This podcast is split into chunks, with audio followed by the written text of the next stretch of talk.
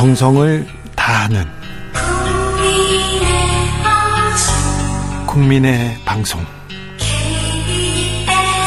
KBS 주진우 라이브. 그냥 그렇다고요.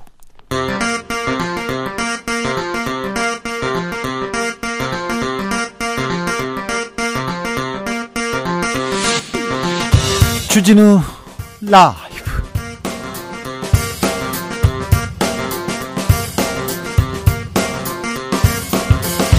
2023년 9월 29일 금요일입니다. 안녕하십니까. 주진우입니다. 추석입니다.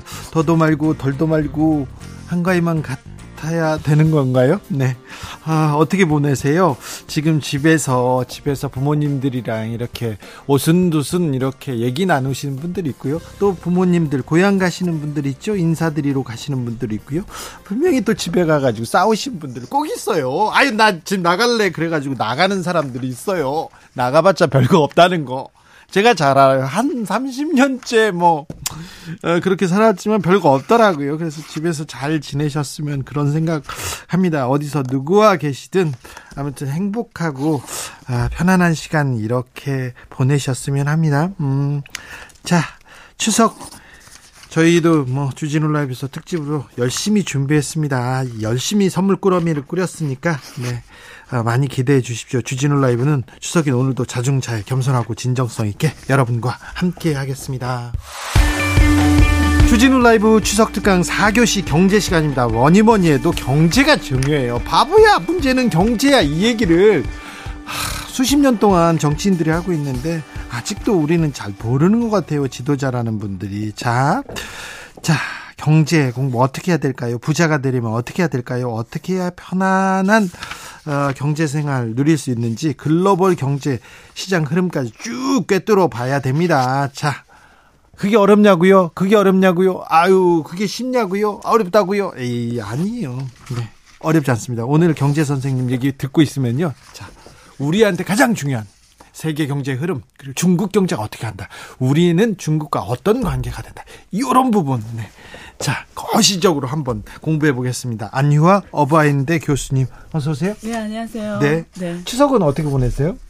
추석은 책을 그냥 있습니다. 책 읽고. 그게 제일 행복합니다. 근데요, 제가 추석 네. 때 네. 음, 중국에 간 적 있어요. 네. 갔는데 어, 추석 되기 한 보름 네. 전부터 집에 네. 간다고 고향 네. 간다고 떠난다고 막 그- 그런 친구들도 있었어요. 아, 중국은 뭐 며칠씩 가니까 네. 그러니까 그렇게 미- 미리미리 가야 가족을 가서 볼 수 있죠, 명절에. 추석 엄청 큰 명절이죠? 아니요. 추석은 큰 명절은 아니에요. 아니에요? 어, 중국 구정, 구정. 여기 말하면 설- 설날. 예, 춘저 중- 중국에서 춘지라고 네. 하는 예, 예 그때. 월병 먹고 막 그러잖아요. 추석에 월병 먹죠. 어, 월병은요? 아, 오늘 월병 가져올 거 그랬네요. 아 그래요? 예, 네. 예, 그건 나중에. 돼. 네, 예, 네. 그래요. 자 추석에는 월병을 먹고 그리고요. 네. 그리고 뭐 제사 또 뭐 만약에 있으면 제사 네. 지낼 분들이 있으면 가서 가서 샤오묘라고 해서 네. 가서 어, 묘회가 청소도 하고 뭐 네. 인사드리고 하는 거죠. 아 그러네요. 우리하고 예. 비슷하네요. 예, 예, 성묘, 비- 샤이모. 예, 성묘, 성묘, 예, 성- 예? 그렇죠, 그렇죠. 샤오묘 가서 샤오묘. 답초나 이런 거다 아, 빼면서 그래요? 예, 그런 거 하죠. 예. 알겠습니다. 아무튼 추석날 이렇게 시간 내주셔서 감사합니다. 네. 교수님, 예. 음, 올 상반기 경제 어땠습니까? 우리나라 네. 경제 상황 어떻습니까? 어려웠어요, 힘들었어요, 그런 말 많았는데, 예. 아, 교수님이 자 상반기 경제를 좀 분석해 주십시오. 예. 근데 일단 여기 듣는 분들이 예. 우리 한국 계시는 한국 분들이시잖아요. 네. 그래서 어, 어디다 초점을 맞춰야 될지 모르겠지만 네. 그냥 어, 두 가지로 말씀드리면 중국 경제, 네, 한국 경제 다 안 좋았다. 중국 경제도 안 좋고 한국 경제도 예, 안, 안. 좋았다. 네. 자, 그다음에 두 번째는 중국 경제, 한국 경제 가는 추세가 거의 똑같은데요. 우리가 뭐 흔히 말하는 잃어버린 10년, 20년, 30년 이런 얘기 하잖아요. 네. 어, 중국도 좀 그걸 체크 지금 제가 하고 있고 잘 되게 비슷하게 가고 있고 오히려 한국도 굉장히 잃어버린 일본의 그 상황을 네. 지금 굉장히 비슷하게 가고 따라가고 있습니다. 있어요. 예. 그런데 예. 우리는 사실 중국 경제가 예, 예. 계속해서 고도 성장했지 않습니까? 네. 중국 경제에 발맞춰서 우리 네. 한국 경제도 개- 괜찮았어요. 예. 세계 경기가 안 좋을 때도 그렇죠. 한국은 괜찮았는데 맞습니다. 지금은 중국 경 제 상황이 안 좋습니까? 예, 좋은 말씀 하셨어요. 그래서 위기 때마다 네. 어, 특히 2008년 뭐 금융위기 때, 뭐 그 전에, 어, 아시아 외환위기도 있었고, 그럴 때마다 옆에 중국이라는 네. 고속 성장하는 큰 나라가 있었기 때문에 한국은 굉장히 운이 좋게도, 네. 어, 그래서 그 한국 국가 중, 국가 가사 중에 하나님이 보호하사 이런 말이 있는 것처럼 네. 하나님이 보호하는 것 같아요. 그래서 굉장히 운 좋게 지금까지, 어, 잘 성장해 왔고, 예. 또 1인당 GDP도 이미 어, 4만 달러 훨씬 넘어서 예. 굉장히 선진국의 반열이 올라서 대단하잖아요. 근데 지금 우리가 여기서 주목해야 되는 거는 우선 어, 중국이 잃어버린, 어, 뭐, 일본의 30년 역사를 반복할 것인가. 그러면 한국 또한 예. 거기를 갈 것인가를 체크를 해야 되고요. 네. 만약에 아니라고 하면은 한국의 입장에서 그러면 중국 경제가 좀 일본하고 달리 갈 것이다라는 쪽에 네. 한국은 또 기대를 해볼 수도 있어요. 네 네. 예, 그런 면에서 중국 경제 어떻게 가냐는 네. 한국의 이- 미래에 있어서 가장 중요한 예, 가장 중요한 거죠. 포인트 중에 하나죠. 예, 자, 예. 자, 중국 경제 그럼 좀 따져볼게요. 예. 중국 부동산은 괜찮습니까? 부동산 사 부동산발 위기 얘기 네. 나오는데 네. 뭐 여의도만큼 지금 미분양이 몰려 있다 이렇게 했는데 중국에서 여의도만큼 조금이잖아요, 조금. 그런데 네. 경제 위기 어떻습니까?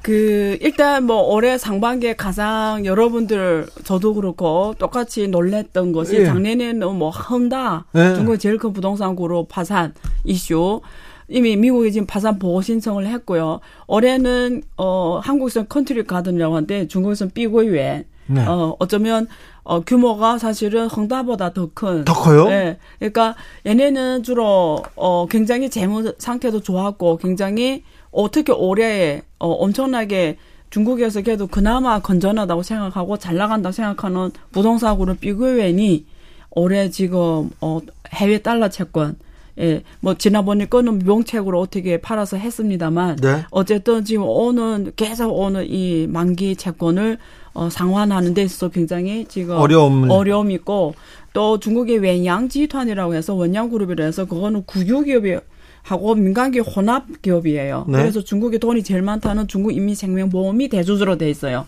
그러면 그게 국유기업하고 예. 중앙급이라고 보면 되는데 거기도 지금 요, 요 며칠 전에 나왔어요. 이미 여전은 어 채권을 지금 상환을 못 한다고 이미 나왔어요. 그래서 지금 굉장히 어려운 상황입니다. 부동산이. 부동산 어려워요? 예. 지금 헝다, 완다, 컨트리 가든 예. 그 말고 그 예. 외에도 그럼 건설 경기가 어려우니까 네.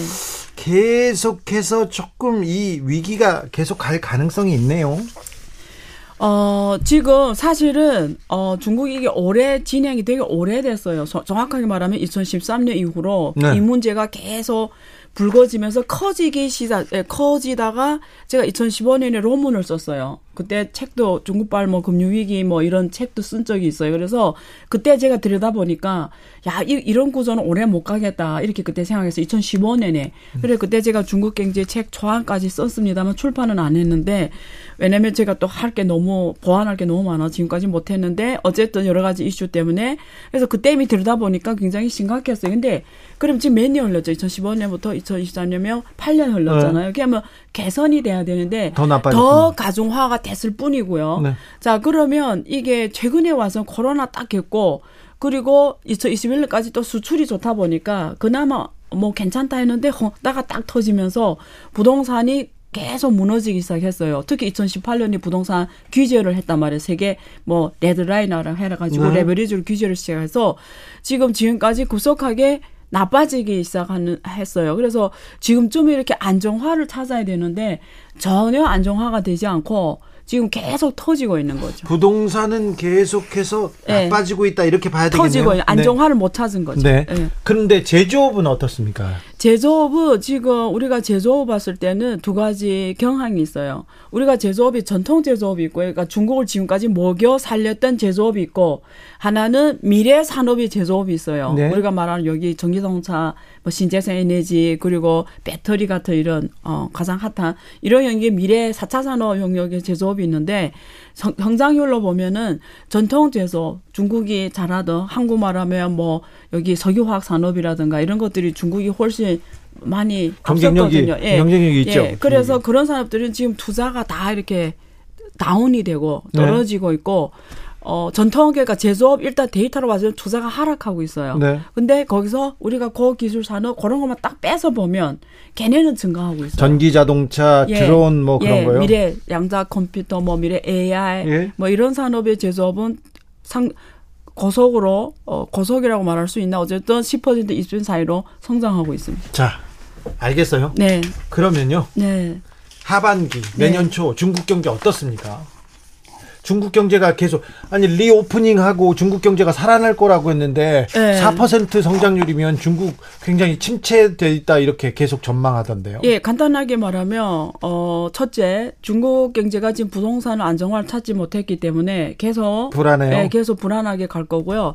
그다음 두 번째 이슈는 미국 경제가 하반기부터 엄청 안 좋아질 거예요. 미국 경제가 아, 예, 그래요? 예, 특히 내년 제일 안 좋아질 거는 내년 한 상반기 정도 3월, 4월 그때, 그때 가면 확실하게 더 나빠져요, 예, 내년. 보여줄 건데 그러면 중국이 또 유럽 왜냐면 주요 수출 지역이 어 북, 특히 미국, 유럽이에요. 결국 에이시안 예. 이렇게 돼 있어요. 그래서 어 이게 수출이 잘 안 되기 때문에 중국 경제가 지금 수출이 안 되면 내수가 따라줘야 되는데 중국이 내수가 지금 계속 하락하고 있어요. 예. 그러니까 지금 투자도 전통 중국 경제를 먹여 살리던 전통 경제도 떨어지고 예. 내수도 떨어지고 수출도 글로벌 경제가 안 좋으니까 수출도 안 좋고 이러니까 중국이 성장이 갈 수 있는 부분들이 지금 보이지 않아요. 근데 여기에서 또, 또 이슈가 금융시장이 또 어떻게 갈지가 이슈예요. 그거는 증권시장하고 환율입니다. 네. 예. 그래서 이것도 지금 만약에 지금 어쨌든 중국 정부가 엄청 노력하 이번에 지준율도 인하해서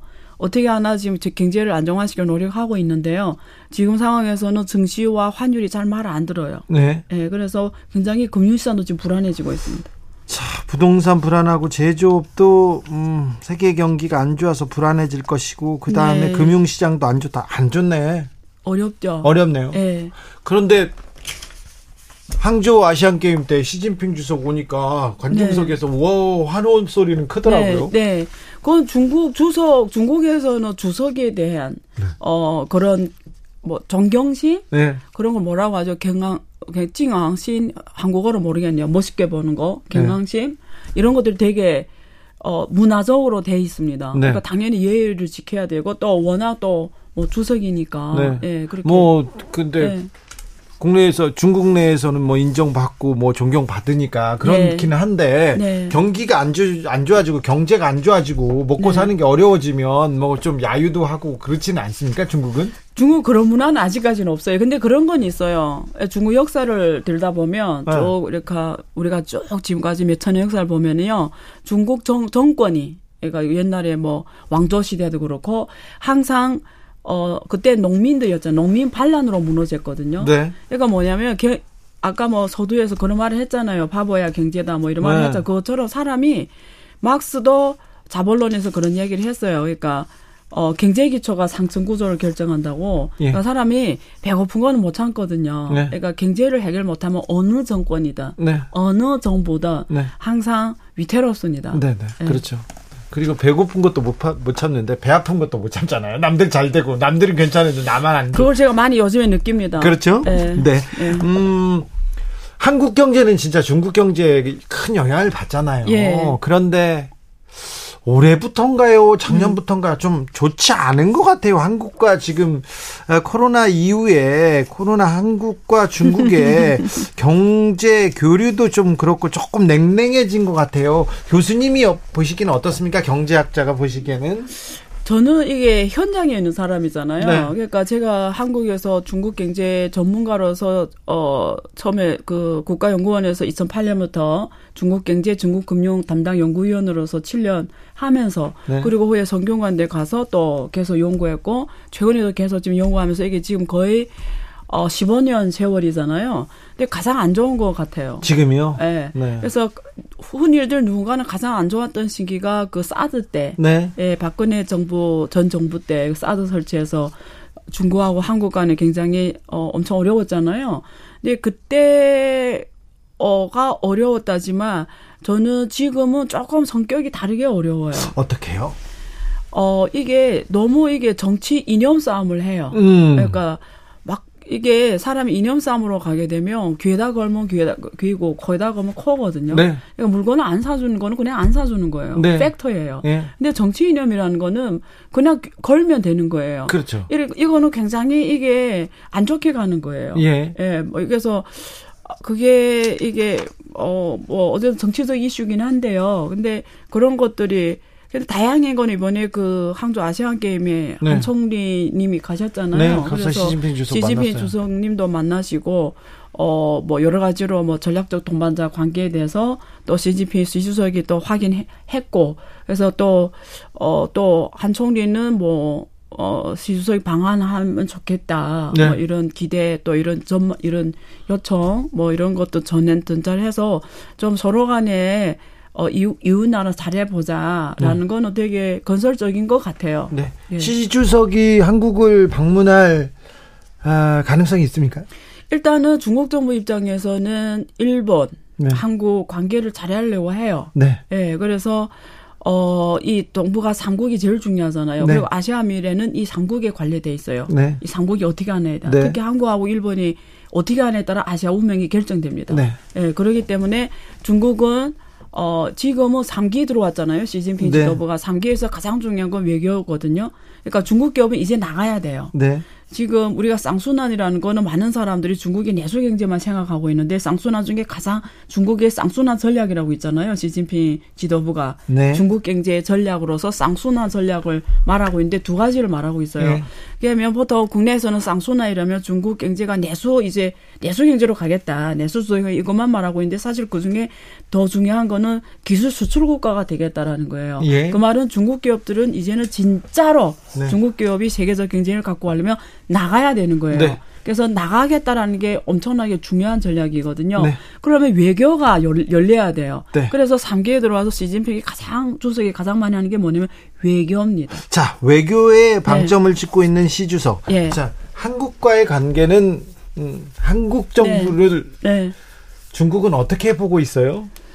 국민하고 정부는 조금 다릅니다. 그래요? 그렇죠. 국민은 한국을 되게 좋아해요. 아마 이 말을 하면 또 여기 댓글에 안 그렇다. 한국 욕한 댓글이 아니, 아니, 뭐. 좋아하는 사람도 예. 많아요. 근데 제가 현실을 말해 드릴게요. 그러니까, 어, 한국, 제가, 저, 제가, 제가 역사 현장에 있었으니까 한국, 중국에서 한국 이미지가 가장 좋았던 게 96년도였어요. 아. 근데 한국이 그리고 88 올림픽 통해서 중국이 많이 알려졌고, 예. 그리고 또 92년 수교하면서 한국 기업이 중국에 대기업들 들어오기 시작하면서 또 거기서 취직하면서 접했고, 네. 그래서 제 기억에는 그때 한국 사람들을 만나는 자체가 어마어마하게 행복하고 프라이드를 느끼는 일 정도로 좋아했어요. 아, 90년대 결국, 말에? 예. 결국 Made in Korea 이러면 무조건 다른 주, 다른 상품에 비해서 20% 넘게 비쌌어요. 그래도 사요. 네. Made in Korea. 뭐, 모든 게 좋았어요. 그 한국 K 드라마, K 문화, 모든 게. 그게 언제까지 이어졌냐면 제 기억에는 글로벌 금융 위기 이전까지 그랬어요. 근데 이게 급격하게 변하게 된 게 2011년 이후입니다. 2011년 이후에 중국이 이미 G2로 성장해서 전체 글로벌 대격변이 일어났어요. 예. 이미 중, 특히 중국 시장 크게 변했는데 상대적으로 한국 기업들은 그 변화에 따라가지 못했어요. 그래서 어 부진하기 시작했어요. 원래는 되게 잘 팔리다가 한국 제 네. 엄청 잘 팔리다가 그 시대를 잘 못 따라갔어요. 적응 잘 못해서 그래서 밀리기 시작하면서 그러면서 중국이 또 G2로 성장하니까 미국만을 상대로 했어요. 무슨 말냐면 창업을 해도 미국 기업하고 1등 하는 게 목표였어요. 다른 네. 나라도 눈에 안 들어온 거죠. 네. 그러니까 그 다음부터 이게 밀리기 시작하면서 사실은 또 그 다음 후에 뭐 사드 이슈 뭐 여러 가지 이슈 있으면서 지금까지 관계가 그 이후는 조금, 좀, 좀 서로 간에 오해가 많았죠. 네. 오해가. 네. 네. 윤석열 정부 들어가지고 조금 더 나빠졌나요? 어, 그, 그런 게, 왜냐면 윤, 윤 정부는 지금 주로 한미일 관계 강화에 치중하다 보니까 뭐 대만 문제라든가 이런 거에서 같이 스탠스를 하잖아요. 근데 중국은 대만을 건드리면 안 되는 마지노 선이다 보니까 좋을 리가 굉장히 이게 중국은 뭐 미국도 그렇고 이 G7 국가도 그렇고 이런 나라들이 대만 문제 현 상황을 개변에 반대한다는 거에 대한 중국은 받아들일 수 없는 거죠. 아 그래요? 예. 그래서 뭐 민감하죠 좀. 자 미국 가면서 네. 저기 대만 관련된 인터뷰를 했었는데 네. 그 부분에 대해서 가장 민감하게 반응했죠. 민감하죠. 예, 네. 민감하게 생각하죠. 네. 예, 예. 중국 에서도 이념이 중요합니까? 이념이 가장 중요하다. 솔직하게 제가 한마디로 그 말은 정리할 수가 있는데 그 질문은 중국 사람들은 저를 포함해서요. 저를 포함해서 자본의 피가 어, 이런 이념의 피보다 더 진한 게 맞지 않을까. 아, 네. 예.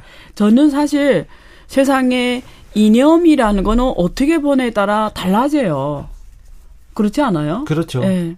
근데 뭐 이런 건 좀 정치적 얘기가 사람들이 어, 오해를 할 수가 있어요. 음. 예, 그래서 안, 좀 경제적 이슈만 하는 게 좋을 그렇죠. 알겠어요. 예. 네, 여기까지. 예. 얘기, 네, 알겠어요. 예. 무슨 말인지 알겠어요. 예, 예. 자, 그러면 중국 경제, 네. 세계 경제, 예. 올해 하반기, 내년 초가 조금 안 좋을 것 같으니 한국도 이렇게 좀 비슷하게 따라갈 것 가능성이 있네요. 그런데 예. 경제학자가 보시는데 네. 코로나 때도 예. 금융위기 때도 예. 글로벌 금융위기 때도 한국 경제는 고속 성장하고 잘 성장했어요. 네. 뭐 중국하고도 중국 그 예. 붐도 좀 잘 이용했고요. 예. 그런데 작년부터 네. 한국 경제 성장률 툭툭 떨어지잖아요. 맞아요. 그건 어떻게 보십니까? 그래서 어 포인트가 첫 번째 세계 경제 성장의 논리가 변했어요.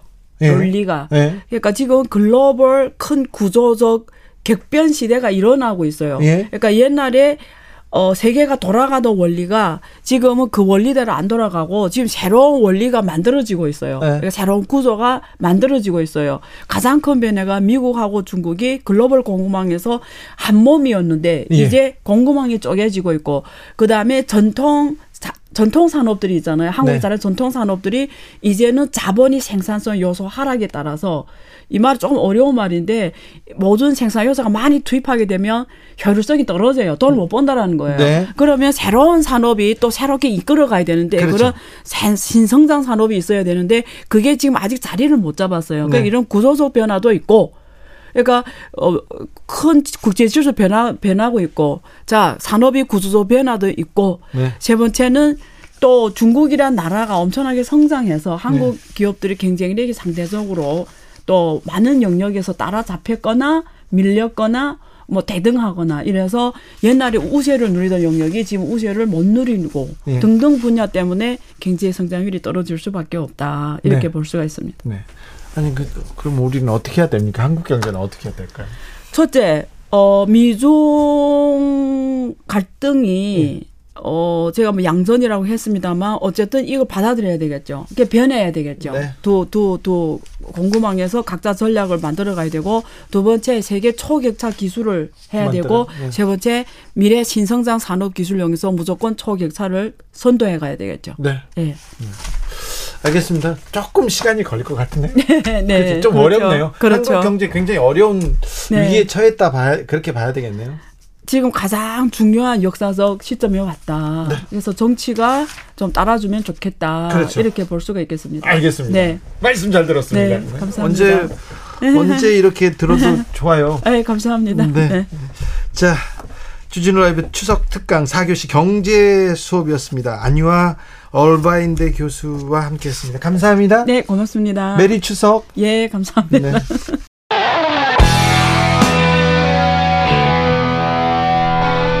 스치기만 해도 똑똑해진다. 드라이브 스루 시사 주진우 라이브